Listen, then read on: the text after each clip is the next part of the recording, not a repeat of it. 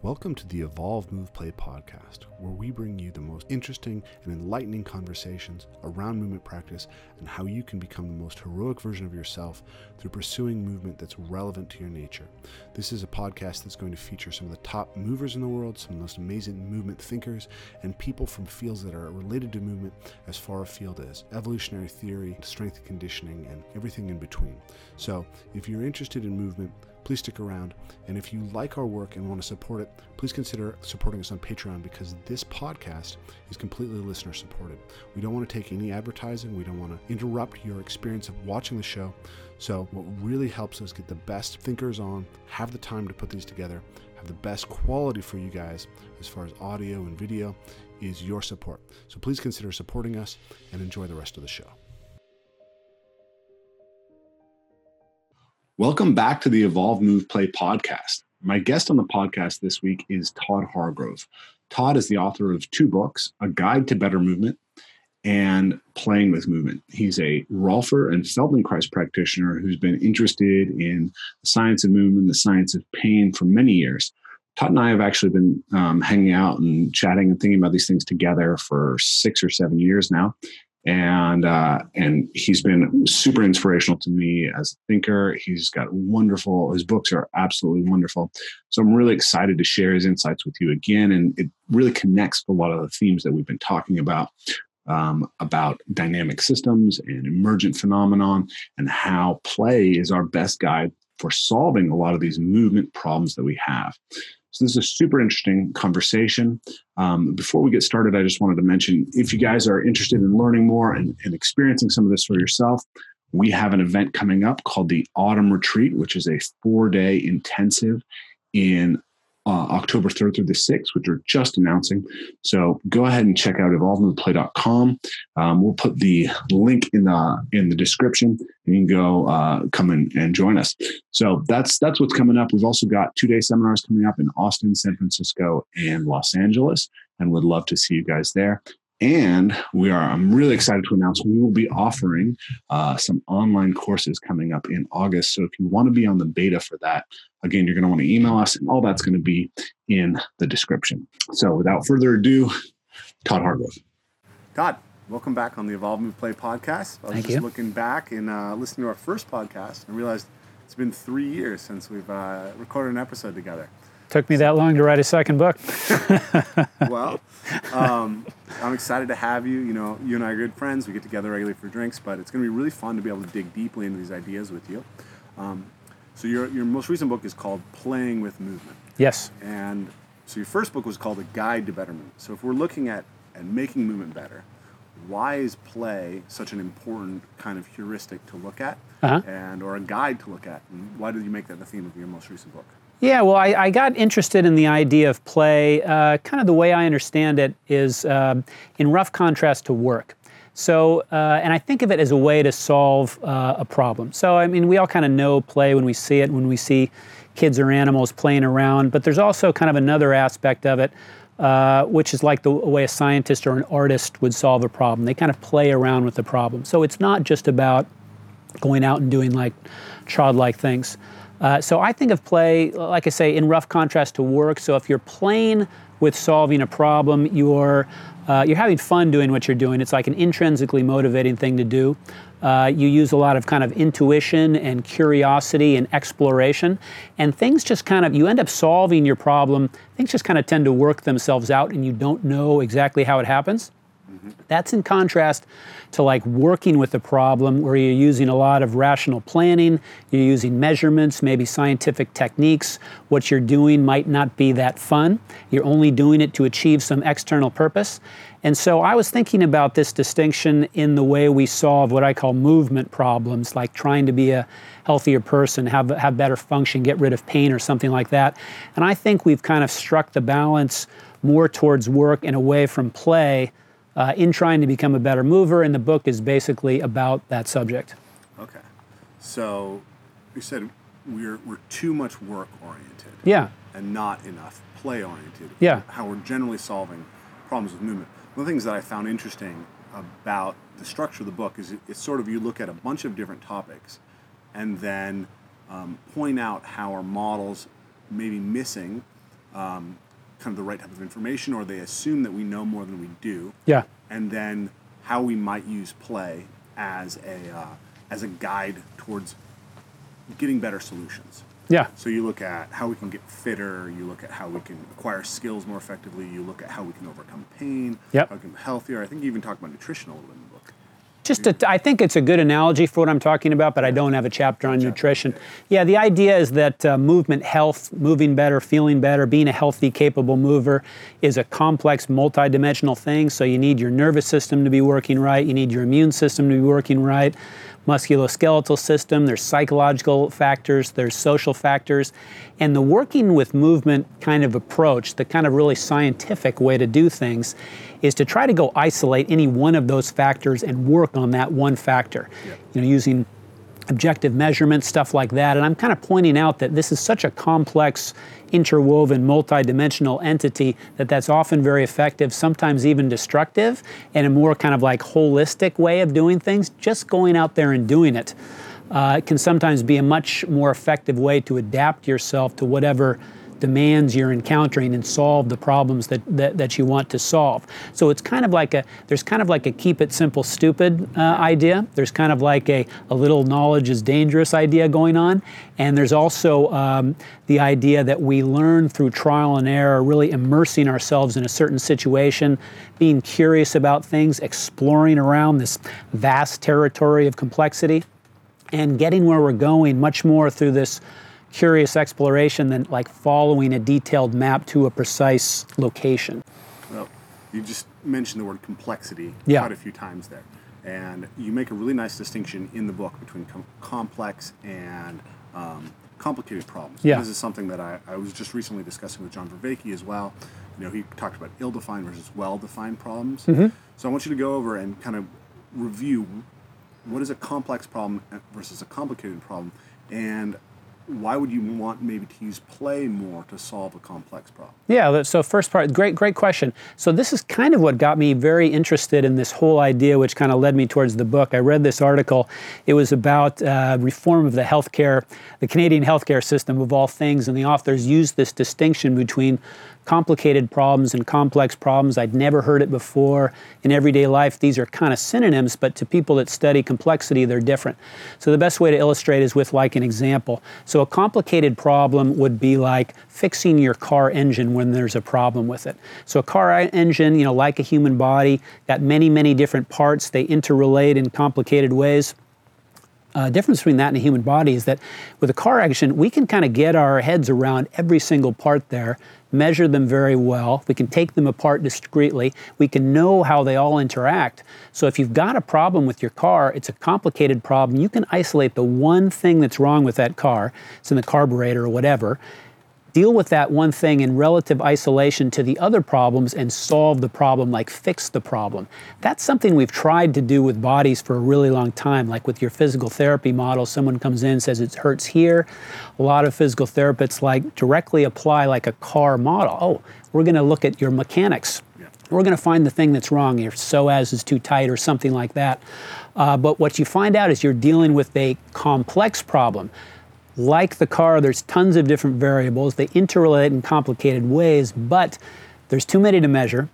All of the different parts kind of bleed into one another. So you've got, uh, uh, you know, strength is kind of like coordination, and coordination is kind of like strength. So you can't treat those as two totally discrete things. You can't measure all of the different variables that might matter for pain. Uh, and they're interacting so dynamically that if you mismeasure in any one area, you're going to be like way off the mark. So this is why in an area like economics, predicting what's going to happen in the future, if you ask 10 different economists what's going to happen, uh, you're going to come up with 10 different answers. If you go to a physical therapists with a, with a back problem, you might get 10 different answers about why it hurts. Uh, because they're, it's going to be very hard to figure out exactly the one thing that's uh, causing a back problem. Yeah. Uh, so I'm working with a client right now who has an Achilles tendon pain. Yeah. And you know he's been trying to isolate, isolate, isolate. What's one exercise that I can do Yeah. to build it up? And I was explaining this basic model of complicated versus complex problems, and I was saying like, you've been in pain for for months now. It's not like this is an acute injury. We know what's happening. Um, you're it could be emotional, it could be psychological, it could be general inflammation versus any number of other things. It could be a biomechanical thing. It could be um, any number of an environmental things. thing, environmental or it could be sh- the shoes he's wearing. Yes. Yeah. And so I can't give him a, a, a, formula, right? It's not a formula. Yeah. It has to be uh, basically the way that um, that Vervaeke described this, which I really liked, was an algorithm is something that gives you a precise answer, right? Right. An, al- an algorithm isn't just a, a numerical formula. It's actually anything that allows you to work through a problem and come up with exactly the precise answer. Right. Whereas a heuristic recognizes that you're working in a space that's too big to sample the entire space. Right. So you can't find the ultimate optimum. You can just find a, a sufficient optimum. Yeah. Yeah, I really like that for movement. So we, we're really attracted to the idea of finding an algorithm that will make you a better mover. If this, then that. Do exactly this number of sets, do exactly this number of reps. So you end up with these highly uh, specified programs for working out, and the promise is that if you follow this program, you're going to get this result. Uh, but, like you say, I think a, a heuristic that would be more effective is something like you don't want to do too much, but you don't want to do too little. Yeah. Something like the SAID principle that says you're going to get specific adaptations uh, to impose demands. So you end up with like a very common sense problem to solve a lot of motor problems, which would be start doing the thing that you want to do, not too much and not too little, in, in as representative a way as possible. And guess what? Your body adapts to those demands. It's like you can, with an engine, you can sample the entire space of things that could potentially be wrong with it, and you can find exactly right. what's wrong with it. But when you're looking at a body, you can't actually do that. Yeah. So what you end up having to do is apply a set of heuristics, right? Yeah. So um, in general, you know, these things help, right? Like when I look at my knee, you know, I had a bunch of knee pain recently, um, and I was like, well, maybe I'm having some dysfunction at the knee, maybe I'm having dysfunction at the foot, maybe I'm having dysfunction at the hip maybe if I make them all work better by playing around and seeing what makes my knee feel better. Kind of like shotgun techniques, yeah. Yeah, then then we'll get somewhere. And that's precisely what worked, right? It was yeah. Like, I, I never figured out exactly why my knee hurt. Right? Yeah. I didn't know the exact precise dysfunction, but I knew that generally having a better hip, a better foot, and a better knee function in all these ways results in less pain. Yeah, that's exactly the way I would go about dealing with a knee problem. If I had a knee problem, I would think, well, you know, what are the things that contribute to knee health? Well, you can make the quad stronger. We know that that's a good thing for knees. You can improve mobility uh, at the ankle. You can do, you can just kind of improve the general function over over the whole area. But what we see is a lot of people like really wanting to find the exact algorithm, the, the precise way to deal with the problem. You know, train exactly this one muscle right here, the VMO, or something like that. And so, what you end up with is uh, a little bit of overestimating your ability to kind of know exactly what's going on there and to get this precise result. But it doesn't mean we can't, you know, know the general direction to go in. Yeah, getting getting directionally correct is kind of as good as we can do when it comes to physical training, isn't it? Yeah, yeah, and, and I kind of see something similar with uh, periodized training. There's the idea that you can really scientifically figure out, you know, today we're going to do 70% of your max, and the next day it'll be 71%, and and it's very hard to know, you know, three weeks down the road exactly what workout is going to optimize someone's. Uh, someone's performance. So what I see is people, yeah, there's a plan, but it's a very flexible plan. Yeah. So um, there's a there's something that there's interesting that you brought up earlier, which is we we want to be able to isolate and take things into kind of like small pieces so we can treat them scientifically. Yeah. The reductionist model. Yeah. But we can't really reduce a body to its pieces because we can't take it apart like a machine and put it back together and not have the body function anyway. Right. Now then, now that breaks uh, the body. so so you're always dealing with you always have to in some sense deal with the full complexity. Yeah. When we try to break it down and study something and research, we have to we have to do that. But when we're applying things as practitioners, um, one of the things that that that occurs to me is that there's always going to be these emergent effects, right? So okay, you, you work on your ankle. Maybe the ankle is the problem at the knee, but maybe you don't actually get the synergistic, most powerful solution unless you're working at both the ankle and the hip at the same time. Right.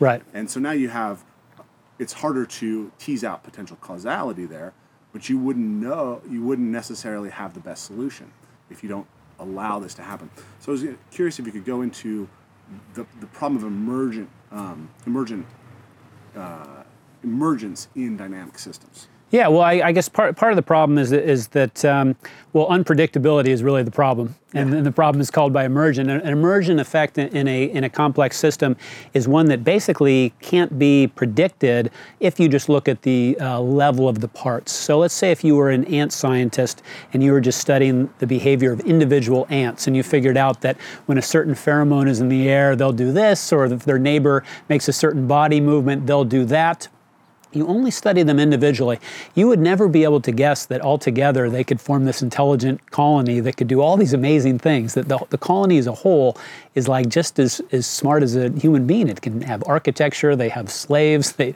do all these amazing things.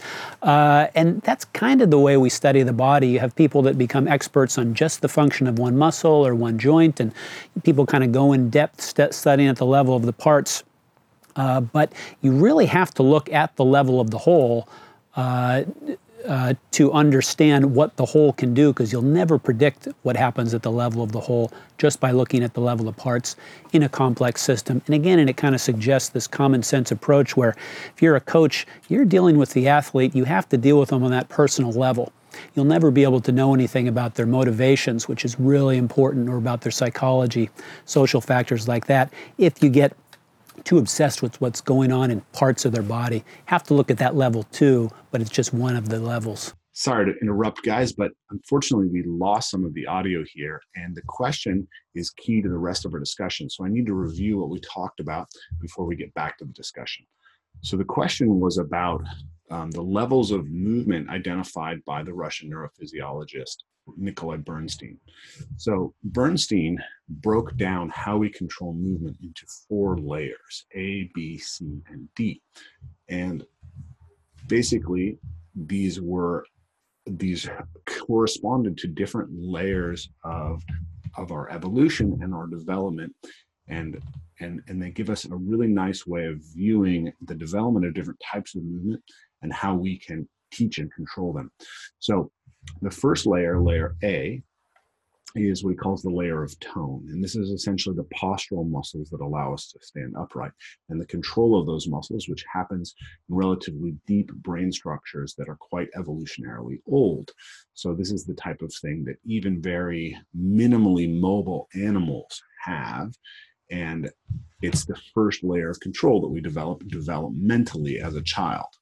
The next layer layer B is what we call, he calls the uh, muscular articular level. It's about the synergy of the muscular system. So this is the layer that controls, say, the lat and the glute interacting to create a extension in the back. And this layer, uh, this layer is, of course, very fundamental to locomotion, to many things. And again, uh, starts to be controlled relatively early in development and shows up fairly early in animals. Something like a grasshopper has a quite developed level B. Um, it can engage a lot of force through muscle synergies, but it doesn't have what he calls level C, which is action at the level of space, or it has a limited ability at this level. So level C is essentially about targeted actions. It's about having a, a essentially a an awareness of a of a space field around you in which you make targeted actions. So really, a lot of our movement is controlled here. Um, something like throwing is a targeted action. Something like hammering a nail is a targeted action. Even running, because we are looking where we're going and we need to hit the ground, is something that is controlled at the third level or level C. Then the last level, the level D, is what are called um, actions. So this is complex motor actions, and these are the most um, evolutionarily novel. So something like lighting a cigarette, which involves a series of fine controlled actions that have to be done in a very specific sequence in order to reach the endpoint is something that very few animals are capable of, and humans aren't very good at until quite deep into their development. So, this is um, is uh, is the, is kind of the latest, most cognitive layer of our movement development. Now, the question that I had for Todd is he points out that the way that we teach is dependent on kind of the layer that we're looking at. So if we're if we're doing something that's primarily controlled at the third layer with control uh, with support from the second layer for uh, then we don't necessarily need to engage in as much cognitive or communicative um, control as when we're looking at something that's controlled at that fourth layer. So we're going to get into how parkour sits here and this how this relates to the rest of our training. And I'll let you get back now to the interview with Todd, and hopefully that primer will help you understand the rest of the conversation. You, you know, we just had a little technical difficulty, but we were talking about like where parkour sits on that level to give yeah. people an example. So uh, parkour would be kind of in the area of you, know, you have major locomotive contribution, so it's got to have really well yeah. Developed two, right? Very well developed postural, postural as well too. Yeah. So you have those as, as background layers, and then at three you're doing targeted actions in the environment, and then at four we're doing kind of complex rehearsed actions. Yeah. So that's the complex specific motor skills like vaults or flips. Um, and then like uh, you like to play pool. That's all level four. You don't get anything else. So I, I love pool. There's a lot of complex hand and uh, motions going on there. And uh, well, this is level three and level four. But as far as like the posture goes, well, it's kind of important. You have to line up the right way, but it's not a huge challenge and it's not all that good for you either. Uh, there's no locomotive things going on at all, really. so there's lots of things you can do, or like a musical instrument. Mm-hmm. Musical instruments, all four and three, or something like that. And then there's some things you can do which are kind of like all one and two, like your uh, you know, probably a, a lot of your classic uh, types of exercises that people do for overall health, like yoga or weight training. Yep. I think uh, the right analysis of Bernstein, uh, as far as weight training goes, is if you're doing the, these multi-joint uh, types of movements like squats and push-ups and pull-ups, which I love, mostly levels one and two. Nothing wrong with that. Uh, and the level three is mostly making sure you start and end in the right place. Yeah. So you know you that and that's probably where your attention belongs. For example, when you're squatting, is not so much okay. What's my hips doing? What's my what's my uh, knees doing? What's going on here? You should maybe be just thinking about your level of depth or something like that, or yeah. where your butt's going, or like in a, in a push or like in a press, where are you ending up? Mm-hmm. So when I'm doing a front flip, I need to think about getting a good set, right? So if I if my if my hip is too far forward over my foot when I begin the front flip, I won't be able to get any height. Right? Yeah. Um, and, and at the same time, I have to coordinate that with my arm action. So if my arm action is out of rhythm with my, my foot, again, I won't be able to create the tightness or the flip that I need. So it's interesting because I've been, I've been watching a lot of videos recently of, of elite uh, jumpers for like basketball dunks, how they jump. And the way they set their hips up and the way they set up for a jump actually looks a lot like the way that we would set up for a, um, a side flip or a front flip. Now, I don't think that in that context, focusing on the sequence of movements is is useful, right? So you think about jumping as high as possible. Yeah. Right. To, to just do a you know a max jump on a Vertec but I, I, I find that I have to, to some degree, at least until the movement is controlled and really well developed, I have to pay attention to getting the block right. Yeah. Getting the tuck right, getting the arms coordinated to do a front flip effectively. So I think there's a really interesting kind of example of like when do we need to be, how do we pay attention and kind of like where is the level of control optimized? Yeah. Yeah, where you direct your attention is, is, is incredibly important. I think with these complex multi-step um, types of movements, you're going to have to break them down into smaller movements until those are kind of fairly automatic, and they can then they can be executed without you paying attention at all. You know, with your attention being elsewhere. Uh, and then at some point, once you get all the subparts, then you're going to probably have to pay attention to where one subpart transitions into the next until that's automatic and you can pay attention to like you know fighting the bad guy while you're flipping through the air and you know, drawing your sword or something like Yes. that That's, that's what we're all about. because in the end that's what we all want to do Yeah, yeah. It's ninja training. Um, so you, you started talking about. Uh, so we're talking about uh, direction of attention, right? And this is a, a huge thing. I'm I'm really curious about. Um, you know, you hear these cues all the time, like squeeze your glutes, Yeah. fire transverse abdominis. You know, uh, one thing that really bothers me is there's a lot of people teaching movement, teaching, say, jumping, and they'll cue something like do a quarter depth squat, right? Swing your arms this way. When you land, do this with your arms. uh-huh And what I found is that invariably, if you strip away the cues from people who've been schooled in a system like that, they perform better. yeah um, And you'll notice that people who have that, they do very robotic movement. It's interesting because we, we talked about this earlier this idea that there's a mechanical approach to movement and let's say an ecological approach to movement. And, and I, I've started to think that for a lot of movement, and again, we're kind of getting at where that breaks down, but for a lot of movement, when you try, apply mechanical thinking, it actually makes the ecological problem worse. Yeah. And you see people have these very robotic qualities of movement yeah coming out of these schools.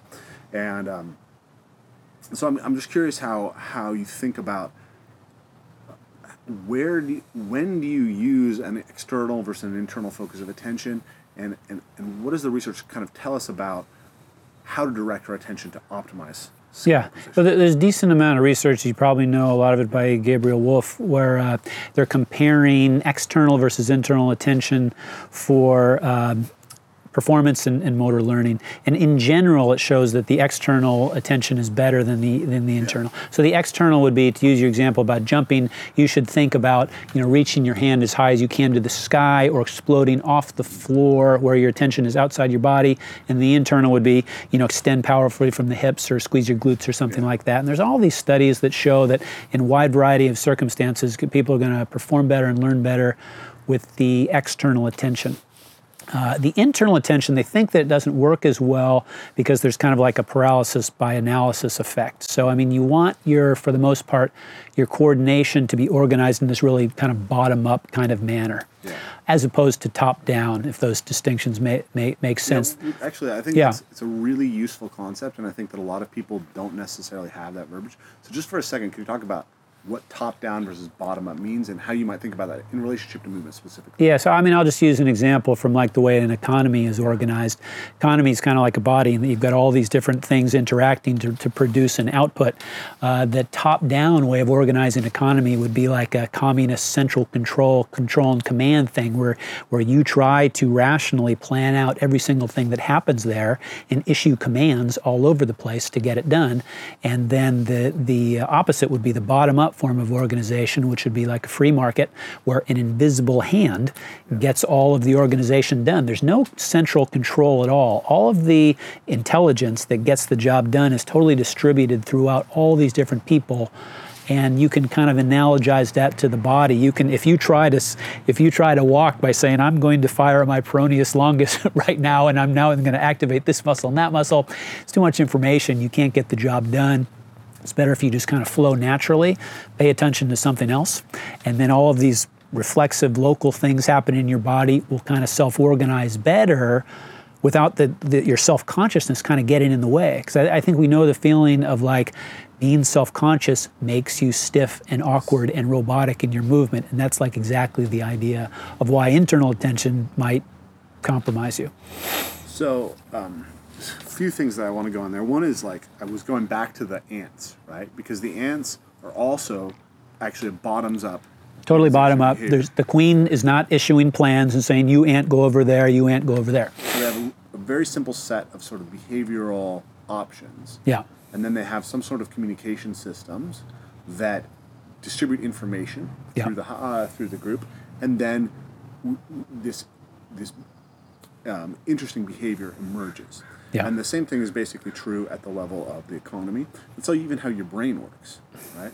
Um, so then when we're controlling movement, uh, we you know so we have to have some level of top down stuff. So Yeah, it's, it's always always playing a role, but it's playing the proper role. yeah, yeah. So then there's there's um, uh, sorry, I'm kind of got a lot of thoughts that are that are getting stuck and uh, uh, trying to articulate here. But you um, just like in an economy, you it's not just disorder, right? There there are specific incentives or specific sort of virtuous cycles that get set up that allow the economy to work. Yeah. In the same way, the body has these communication systems and these muscle synergies that are built in, or or pattern generators that are built in that allow Yeah. this very complex thing to uh, to control itself. Yeah, well, this is the role of the top down mind. It, it, it forms a very clear intention of what you want to do. Yeah. If you don't have a clear intention of what you want to do, well, if you have no intention of doing anything, nothing's going to happen. But what you want to do is uh, form a very, very clear intention of exactly where, what you want to do. Like, for example, with a um, hitting a target. Yeah. Uh, you you really need to intend to hit the target. Think and, and, and your attention also goes towards that target. So if you really focus really well on your target and intend to hit it, that's what's going to really prompt your body to get organized to get that done for you. That's going to work better than you putting all of your attention on, oh, what's going on in my body, what's going on with my wrist, what's going on in my arm. Sometimes those things are important while you're practicing, but in the game, the attention really and intention is on something out is on the goal. Yeah. So I was practicing yesterday doing parkour, and I was working on a jump, and uh, and I I noticed there was some problem in my attention, and then I went back and tried to fix it, but then I, I noticed that, that I was still basically attending to the problem of my attention instead of attending to the landing. Yeah.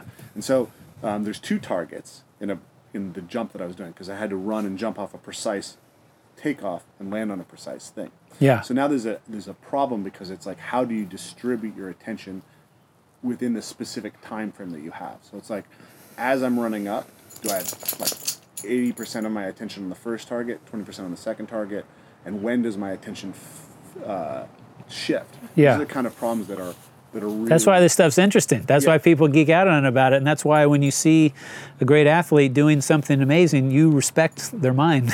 yeah. Because it, people don't realize, I, I think people, like myself, I'm more and more thinking how much getting your attention trained correctly and getting your psycho-emotional states regulated correctly is, in, is so, um, is such the biggest part of performing well in movement, right? Because you can be very powerful. Um, and if you're inhibited, if you're scared when you're trying to apply that power, Yeah. it's not going to work. Yeah, it reminds, it reminds me of. Uh, is there a quote by some famous climber? They're like, "Dude, why'd you fall?" And he's like, "I was thinking about a sandwich." Something like that. this is something I noticed very early on in my parkour career. Like almost every fall that I had happened because of a lapse of attention. Yeah, Like my mind would just wander somewhere at the Uh-huh. wrong time.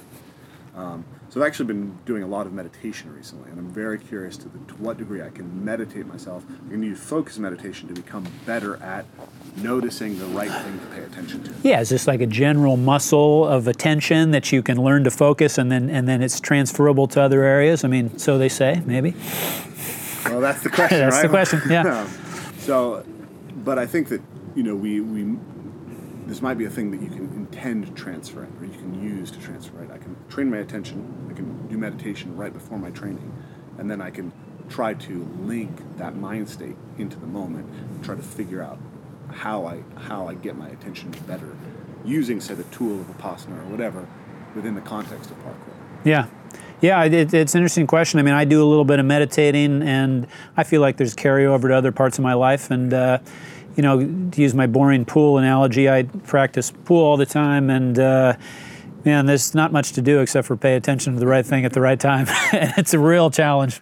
Yeah, yeah. So that that sequencing of attention and paying attention to the right thing and not getting distracted uh, is so powerful, and it's also just a really great thing to unnotice about life in general. And, uh, you know Yeah, it controls your experience of life, what you attend to. what you attend to. Um, so I wanted to go back for a second and talk about something. Um, while while we had our, technical difficulty, we were talking off camera a little bit about complexity and dynamic systems, and um, you know, once once sort of Michael gave me that direction of that what I was doing is already within the dynamical systems kind of framework. I started digging into Bernstein. I started listening to the Perception Action podcast with Rob Gray. Started, um, you know, reading things in this area. I noticed that uh, Steve Morris, who I really respect, is sort of already deep in this in uh, in talking about um, uh, kind of self defense and movement Okay. from that perspective, from a dynamical systems perspective. But uh, but I can never quite articulate what a dynamical systems actually was, like what complexity actually is. Yeah. And I think I've I think I've got a, a pretty good handle on it just recently after talking to John Vervaeke recently. Um, but I was curious, you know, what's your kind of view on this? There's it seems like there's a lot of fields that are that are thinking about. You might say that reductionism took us a long way in developing our scientific models, but we're bumping up against all these problems that reductionism doesn't sort of solve for us. Yeah. And we had to develop a new set of of ways of solving problems. Yeah. And it seems to have be coming out of tons of different areas that we're getting similar insights. What does that kind of field look like to you? Yeah, so my understanding is definitely not an expert in uh, complexity science, but um, somewhere in around the 20th century, reductionist science is bumping up, like you say, against these limitations in, in complex areas like economies, lots of biological things, uh, the weather, and so they're starting to look for like different tools for understanding these systems, looking at the system at a different level, uh, because you can't do very well studying the system just by looking at the level of the parts. Uh, so you've got within the kind of the general umbrella of complexity science, you've got like systems theory and general systems theory, and you know chaos theory and fractals and uh, dynamic systems theory, and th- there's all these kind of different names for different formal systems with different like tools and concepts. But there's but but there are some kind of commonalities to all these different formal systems and and uh, well actually if you look at any of them they'll say you know what? We have to admit we, we can't define complexity. We don't have a strict definition for it but we kind of know it and we see it and there's kind of all these different factors that you see that we're kind of talking about. One of them is emergent effects. That's maybe like a almost a defining uh, character of them, which again is the idea that you can't understand the whole by looking at the parts. The whole is greater than the sum of its parts. That's kind of really basic. Another is there's nonlinear effects. So, in other words, if you keep adding one thing to the system, you're not going to see a change always happen at the same way. It might go up, it might go down, might be no change at all with a certain input, and then there's a huge change. Yeah, let's stop there for a minute because I think that's really interesting, I think it, it, we can tie it back to movement and make it relevant to this audience. is Uh, that non-linearity, I think, is uh, one really good example of that. Is like the phase transitions we see in movement, right? So if you're if you're walking at say two miles per hour, Yeah. and then you're walking at two and a half miles per hour, there's not really a fundamental change. It's the same basic thing going on. But all of a sudden, you know, going from say four and a half to five miles per hour. Yeah. I don't know where the tra- transition point is. The in order for the system to organize itself effectively, it has to go from walking to running. Right, right. And that's a non-linear thing, right? It's like It's a nonlinear shift in the behavior of the system, and it's uh, they call it a phase shift because the quality of what's going on totally changes kind of rapidly. Yeah. And you see it even better than like humans walking to running, the way like a horse would change its gait. I don't know, they've got a gallop and a trot or these different things. And th- this just kind of self organizes. All the horse has to do is just intend to go a little bit faster, and then it will spontaneously shift into this whole different pattern. Yeah. the horse doesn't think, you know, okay, I'm walking on a Yeah. four beat. Next, I need to do contralateral two beat. Yeah, yeah, not at all. You wouldn't, and you could never consciously process that information. All you can do is just intend to, you know, get away from the cheetah, and you'll naturally shift into a different pattern. Yeah. So I, uh, I just sort of kind of grokked a piece of this, I think, and I, w- I was curious to articulate it to you and see what, what came up for you and what you had to say about it. But um, when I was talking to Vervaeke, he was talking about this idea that you, when you set up sort of two different cost functions, um, and they're competing with each other in some way, that that generates emergent and nonlinear effects. And I went and started reading the, just the Wikipedia article on, on dynamic systems, and that's the basic math of dynamic systems. Dynamic systems comes out of this realization that we, when we create this specific type of equations, they create nonlinear effects Yeah, and and that may not like map to anything for people but there's actually a really beautiful and simple example of that which is evolution. Because evolution is two different functions that essentially compete with each other. One is the generation of variation which happens through mutation And the other is the generation, uh, basically the selection of that generation, which is uh, the selection of that variation, which is again, which is narrowing variation, Yeah, the creativity and criticism. right? You want to go out and play, you want to generate these variable things, and people learn through play by kind of like, well, th- th- this is, uh, this is Esther Thelen, dynamic systems theory, talks about how babies learn. She says they just randomly do stuff. They're like, I want that toy. Maybe this will get the toy. Maybe that'll get the toy. And they just kind of randomly produce these movements, and uh, sooner or later they get the toy. And then they're kind of more likely to repeat the one that worked. But they're going to keep on varying their movements to get it more efficiently next time. So there's kind of like random variation and there's selection from this vast possibility of stuff and slow kind of gravitation towards a certain adaptive direction. Play is a way to kind of ramp up the creativity part of it so you're not stuck in a groove. And then what I call work is more about refining or honing something we kind of already know works. Yeah. So, So it's not all play. You work sometimes too. yeah, In my opinion. Yeah. absolutely. Yeah. I mean, I- I've, you know, so I guess I had the same kind of insight, right? Yeah, yeah, yeah, yeah. Play helps you evolve. Yeah. You know, you know, you joked with me uh, when you were writing this book that it was going to be a, a book to justify my method. um, in part, anyways. But um, but but yeah, like I I guess you know through the work of Peter Gray, um, well later Peter Gray, but Stuart Brown, Frank Forencich, some of these other people, I became very interested in the idea of play and how play uh, was so powerful. And and parkour, I think, is this incredibly interesting sort of um, ecological experiment Super playful. right? It's super playful. It's very open-ended. You know, there's almost no pedagogy for most people who experience parkour. But talk about something, you know, like runners really haven't gotten faster, let's say, since the 1930s. Parkour athletes have exploded in skill in 20 years. Yeah. Absolutely. It's mind-bending the things that people are doing now Right. and it's it's all been basically generated through play and and and that wasn't really understood or articulated you know people were talking about parkour as like anarcho-environmentalism but nobody was saying this is play like my wife wrote her master's thesis on parkour as a form of play and so i got interested in that and then i started getting interested in in how we we we just think about how play optimizes movement and human experience in a general way. Um, and that's kind of what, what generated the idea of Evolve Move Play. And I had come into, I, kind of right before that, I had taken my parkour practice and gotten very professional with it. I wanted to be like a pro athlete in parkour. Science the shit out of it. I was sciencing the shit out of it. I was working really hard at being a parkour athlete. Um, and I ended up injured and unmotivated and not having that much fun. So I went the opposite direction and I started just playing. It was like, you know, I, I, I had to, at one point I had this real tension because I wanted to be a competitive parkour athlete. I wanted to to do what would be necessary. And it was like, it's obviously specific adaptation to imposed demand, right? So Yeah, you so you were in the gym, you were doing deadlifts, yeah. you were you're measuring lots of variables, tracking them, using that what I call the work-based Yeah. approach. And and in order to, all the competitions are indoors, so it's like, well, it makes sense for me to train in the gym, but I didn't enjoy training in the gym. I enjoyed training in the trees, which was not a thing really anybody else was exploring at that time. Uh-huh.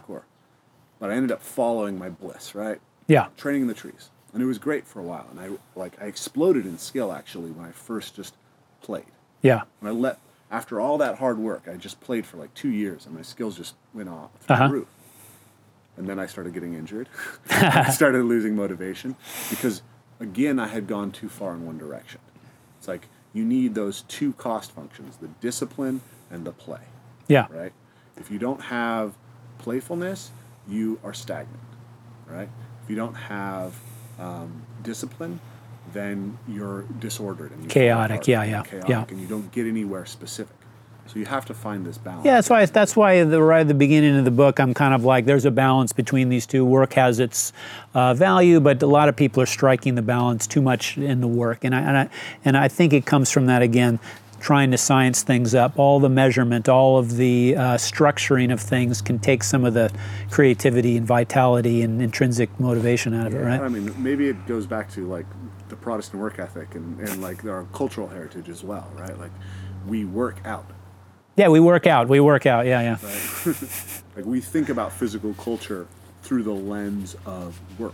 Uh-huh. And even the development of physical culture, if you go back historically, um, it's sort of parallel to the development of in the Industrial Revolution in factories. Uh huh. Right. So a gym is a factory in which you produce mechanically. It's also like a purgatory where you punish yourself for your sins and things like that. Yeah, yeah. Also that. Yeah, some people that's motivated. I'm, I, I'm cool if that gets them in the gym and it's sustainable and, it, and it's and it's okay. Um, but often it doesn't. Well, almost always it does. like, let's be honest. Like you, Well, some people are very high in discipline and they're very good workers, and this is one of the things they work out and they do get the job done.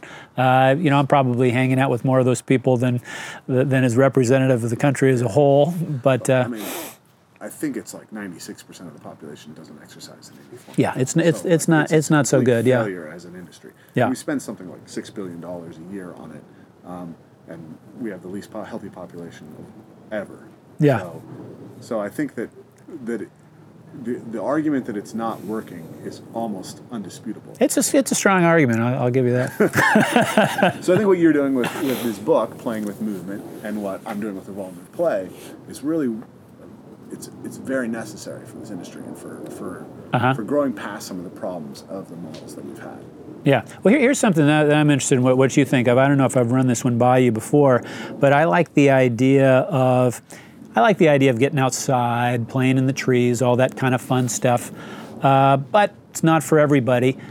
What about the idea of looking at the gym as a playground, becoming basically literate at you know your basic lifts that people tend to find fun. You know, there are some people that go to gyms and kind of see a playground. Yeah. You know, oh look, there's a glute ham machine, or oh, there's a nice squat rack. And I have to confess to being one of those people. I like going to gyms and doing some of those exercises uh, that for some people are like boring work. So I think it's kind of cool for people to, to as much as they can, try to understand why some people like going to gym because maybe that's the place you're going to end up doing most of your movement anyway. What, what do you think about that? Perhaps, um, like, I, I'm generally in favor of moving outdoors, right? And I don't think that it, that that there's any reason why a gym is a necessary part of physical culture, um, because we have models of something like if you go back and look at the physical culture in China up until say the last 30 years, like huge numbers of the population are outdoors in parks, Yeah. engaging in uh, Tai Chi, uh, Tai Chi Chuan and Qigong. But did you know that sometimes it's cold outdoors? I'm aware, and I've trained through it all year. I mean, okay, so if you're in Grande Prairie, Alberta, you need a gym. We live in Seattle. It rains. It rains. Rain it's cold. not that damaging. It does. You know, You get muddy. You actually won't drown because of the rain. Um, but yeah, I mean, I, so I think that you know this. I could do a whole nother podcast on this about why I think that it's much more nourishing for your body to be outdoors and why you're getting a lot of adaptions that you're not getting indoors. Yeah. But to your point, can can we use play to better motivate people within the gym? Yeah. Absolutely. Yeah. Yeah. Yeah. I Yeah. mean, I, I agree completely. I think that we're, uh, um, again, that biomechanical model, it's missing the motivational component. And there's another thing that play gives us is because it's inherently enjoyable. Well, now we have a way to actually motivate people to Yeah, yeah, and and uh, one of the things I, I, I point out in the book is uh, you know to your point about outside. Yeah, there's a decent amount of research about the benefits of going outside. Some of it seems to be it's less stressful. Uh, there's interesting studies about you get people to run in a treadmill versus outdoors, and they self-select a higher pace uh, at lower perceived intensity, and it's probably because they're getting feedback that they're actually going somewhere as opposed to staring at a wall. So you kind of like there's something about being outside, you know, without a doubt. Yeah. But if you're going to be inside, choose the exercises that uh, people like, and it's almost always the ones that take some skill or you get a sense of personal mastery over getting better at that exercise. So it's usually something that takes skill to do the right way. People rarely get really psyched about getting on a machine where you're moving along a predetermined pathway. More likely to like lifting a weight, and there's some technique to it, and you can kind of read about how to do it better and all that kind of stuff. Yeah, I mean, I think CrossFit, which gets a lot of uh, a lot of hate, actually. It's cap- kind of playful. it captured a lot of really powerful motivational stimulation. Competition, people actually like competition. If you can make it feel safe for them and make them feel like Well, everyone moving in a group to the same rhythm. that's the community aspect Yep. of it, which is incredibly motivating to people. Um, and yeah, there is actually a little bit of skill development in CrossFit. Yeah, there's, So I think uh, I think that you, you can see that that's been as far as you know the fitness world. That's been by far the biggest, most successful thing. Another thing you point out, which I, I think you know a lot of fit- fitness people love to hate on, is Zumba, right? But Hey, you got music. I've never even done it, but uh, you've got music, you've got group dynamics. Uh, People show up for Zumba. yeah. And so it's like, well, uh, these are models that we could use. Now, um, you know, I guess I'm working in the world of the people who are already kind of ready for movement, and I'm not trying to convert the, the people who, who aren't there. Right. Uh, but I do think that, that fundamentally, like, we all look, every kid wants to climb a tree. And there's no reason really why, um, why those motivations aren't present in adults. Every kid wants to climb a tree, there's no doubt. But kids also want to be with their friends. And if their friends are in playing video games, they're going to choose the video games. So I guess the way I think of what you're doing is you're kind of like building a community of people that are in the trees so that you're not the only guy in the trees. Yeah, I mean, I, you started out that you love trees enough to go out there even by yourself. A lot of people are only going to want to go in trees if there's other people in the trees. You're right. It's absolutely the biggest problem that we face in, in cultivating this model is uh, is the network effect. Yeah. Right? Because fundamentally, people are primarily social animals, and what's relevant to them is what's relevant to their peers. Right. And I think I'm relatively unique in my ability to to get the intrinsic benefits of an activity, whether it's important. Yeah, you're super geek about that kind of thing. I can go and play pool all by myself with no pool community to support me. I'd be doing better if I had a pool community, but huge. It's a huge Yeah. thing, and uh, and people. So that's a that is something that, um, and also play a community. And this is kind of off the topic of what we're talking about, but community is probably the biggest missing need that people have in many ways, at least as much as movement. Is people. oh yeah, yeah. Like if you wanted to predict who's going to be healthy or who's not, looking at how much they move is a decent way to do it. But looking at their socioeconomic status and their connect, network of social connections is probably even stronger. Yeah. Uh, and you know, if you ask people what what gives meaning to their life, or you ask people what they will remember, what they care about at the end of their life, what they would have invested more in their life, it's always relationships. Yeah. Yeah, I said this. Say this in the book. You know, we, we we try to science up movement. We know that lots of things matters. We tend to prioritize the things that can be measured objectively, and so that's always like your muscle mass or how many sets and reps you do. And then we ignore the stuff that's subjective and fuzzy and not so easy to measure, like community or social things. I, think social is probably the most underrated aspect of getting to movement health that there is. Yeah. Wouldn't you say? Yeah. Yeah, absolutely. I mean, this something that um, a, a mutual friend of ours, Michael Ham, uh, said to me years ago was, uh, I had had, I think, um, I think it may have been after I tore my Achilles tendon. He said, like, go to the training sessions with your friends. Just start training with them again as soon as possible because you'll heal faster.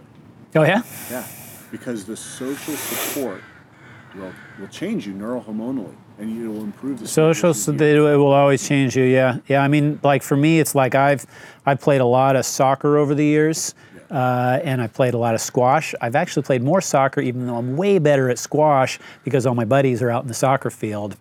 And it reminds me that like I've I've got a lot of I've got uh, young daughters, and I hear a lot of the parents talking about, oh, my child, they seem to really be into soccer, but now they're into baseball or something like that. And it's not that they're changed their preference for from soccer to baseball. It's that their friends went from, from soccer to baseball, and their their preference was the same. They wanted to be with their friends. Yeah. I mean, what people really want is to be in a community that values them. And if they've got that, it doesn't really matter what activity it is so much. Yeah, well, at least it matters less. It matter, yeah, it matters less. But people really think, oh, I'm just a soccer guy, or I'm just a squash guy, or I'm a parkour guy. There's definitely something to that, but man, it's the community that really matters. So wrapping this back to your theme, right? Playing with movement, right? One of the ideas here is if you want to move, if you want to be healthy, one of the variables you can play with is how do you find yourself in the communities that are going to support you. Yeah, They absolutely. Support you socially in general, but support you in in the practices that are meaningful to you. Yeah, the meaning, the meaning part. Make your movements meaningful. Make them meaningful to you on a deep level. If like uh, going to the gym, stairmastering by yourself in an air-conditioned room for many people is totally meaningless. Yeah. And so, uh, doing a movement that's meaningful is is a very different thing to do. Yeah, and um, and you know ag- another aspect of this is kind of I think important to point out is play is a powerful bonding mechanism too. So if what we're missing is relational, when we when we engage in play, not only are we getting the physical benefits, you know, the pattern generation or whatever it is, um, we're also connecting with other people more deeply. And something like the stuff that we do, where we're roughhousing, Yeah, right. Super social. or, or, even just the, the adventuring, right? Going going to do parkour and doing something scary with other people, profoundly bonding. So you have the social element, the community. You can bring the community to it, but you actually get the community more powerfully when you engage in the right kind of practices. Right. Right. You know, to uh, to use an example that's not specific to my work, but even playing soccer with a team, right? The fact that you're competing and you're with your team and your team relies on you, and that's you, you have a meaningful relationship within the ecology of that team is going to be you know incredibly powerful. It's a super social thing that's going on. You know, the, did they pass the ball to me? Do I owe them a pass? Yeah. You know, all that kind of stuff is, is it's always happening out there, and it's part of what makes you know the situation meaningful. Or it could make it a terrible experience. It could make it the most positive experience you've ever had. You know. Yeah, absolutely. So, think that this is probably a good point to sort of start to, to wind down this particular interview. We'll definitely have you on again. You know, uh, uh, I love chatting with you. So, the basic themes that we were talking about is complexity, right, dynamic systems, and play. And then we, we tied it into this, this interesting aspect that something that you and I talk about a lot, which is meaning, which I didn't expect to be one of the topics of, of our conversation. But if people are thinking about, okay, how am I going to bring play into my movement, into my life, in a way that's going to afford me, you know, better skill acquisition, better health, better connection, better community, a more meaningful life. Um, what's the, the you know the, the basic take-home message for them? Yeah, I think people have kind of have a sense of what's meaningful to them already. I think there's a lot of people that are out there trying to think of the best thing to do in terms of, uh, you know, will this, you know, is this biomechanically the right thing to do, or what's the best kind of exercise? And I'm like, the best kind of exercise is what you show up for every day and is very meaningful to you as a person. Um, not always, but but that is that is I think the most overlooked So long aspect as it doesn't injure you. I think yeah, so long as it's injuring you. I mean, you know, if you've had a bunch of concussions and the most meaningful thing to you is boxing, you've got a big problem on your hands and you've got some hard questions for yourself. Uh, but there's a lot of people out there that. Uh, you know, maybe they loved doing something when they were younger and now they've got an unreasonable fear that it's bad for them. Uh, play with getting back to that, you know. Don't worry too much about, you know, what your x-ray scan said on your knee. If your knee feels good, start slow and try to make progress. There we go. That's it. Start slow and play with it. Play with it, yeah. Play with, play with it. Tinker with it. Fool around with it. One of the ideas, I, to kind of just refine that idea a little bit, I think what helps a little bit is this idea of heuristics again. So I can't tell you the the perfect sets and reps for Right. your knee, or the perfect, you know, like, okay, you can play soccer for an hour, but if you play more than that, it's going to hurt you. But what we can is we can sort of use something like, you know, you know, a simple set of variables that you look at. How frequently can you play? How much volume? You know, like how long is the game? How intense is the game? And then can you vary that? So let's say you're starting to experience knee pain with soccer. It's like, well, what if you play once a week instead of twice a week? Right? Yeah. Now, now maybe you can play a less intense game once the knee pain goes away, Yeah. or maybe you can play three uh, three aside instead of eleven. Yeah, that's not rocket science. That's a pretty. That's not like a whole spreadsheet of variables. That's kind of simple stuff. And uh, it's amazing how many of my clients have uh, completely overlooked that and think in terms of either I can run as much as I want or I can't run at all. you know, they say say something like, "Well, have you ever thought of like just running half the time and walking, or what if you just uh, ran only 50% of what you're running now?" Um, a lot of people don't think of that. Yeah, and that, that is actually one of the things that makes play so powerful, though, is it expands our capacity for creativity to see smaller changes that we can make. Like when I work with people in play, what I find a lot of times people are stuck in patterns. They can't they can't get outside of the habitual way that they do things. And what Yeah. we know from the research is that because play generates novel behaviors, it increases our behavioral flexibility. And and so you can start seeing new ways to do things. Yeah, you get you're, you're in a groove and you kind of you get out of your groove. You don't want to get so far out that you're off in some area you don't you don't where where you are, but introducing a little variation that's maybe unsticks you from a pattern. Perfect. So the book is Playing with Movement. It's available on Amazon. On Amazon, Kindle and paperback. Uh, website is bettermovement.org. Yeah, and um, people can find any kind of upcoming events with you there. Yes, sir. Cool. Are you on any other socials people should You can find me on Twitter, Todd Hargrove, Facebook, Better Movement. Cool. Um, well, it was a pleasure. We'll see you again soon. Thanks, sir. Thanks for listening to the Evolve Move Play podcast. If you really like the content we're putting out, make sure to leave us a five star rating and a review. It helps tremendously in getting the word out about what we're doing. And of course, you really want to support us, you can support us on Patreon. This is a listener funded podcast, and through your funding, it allows us to have the best equipment and to attract the best guests and build our audience. So we really appreciate it if you do those things, and we look forward to talking to you next time.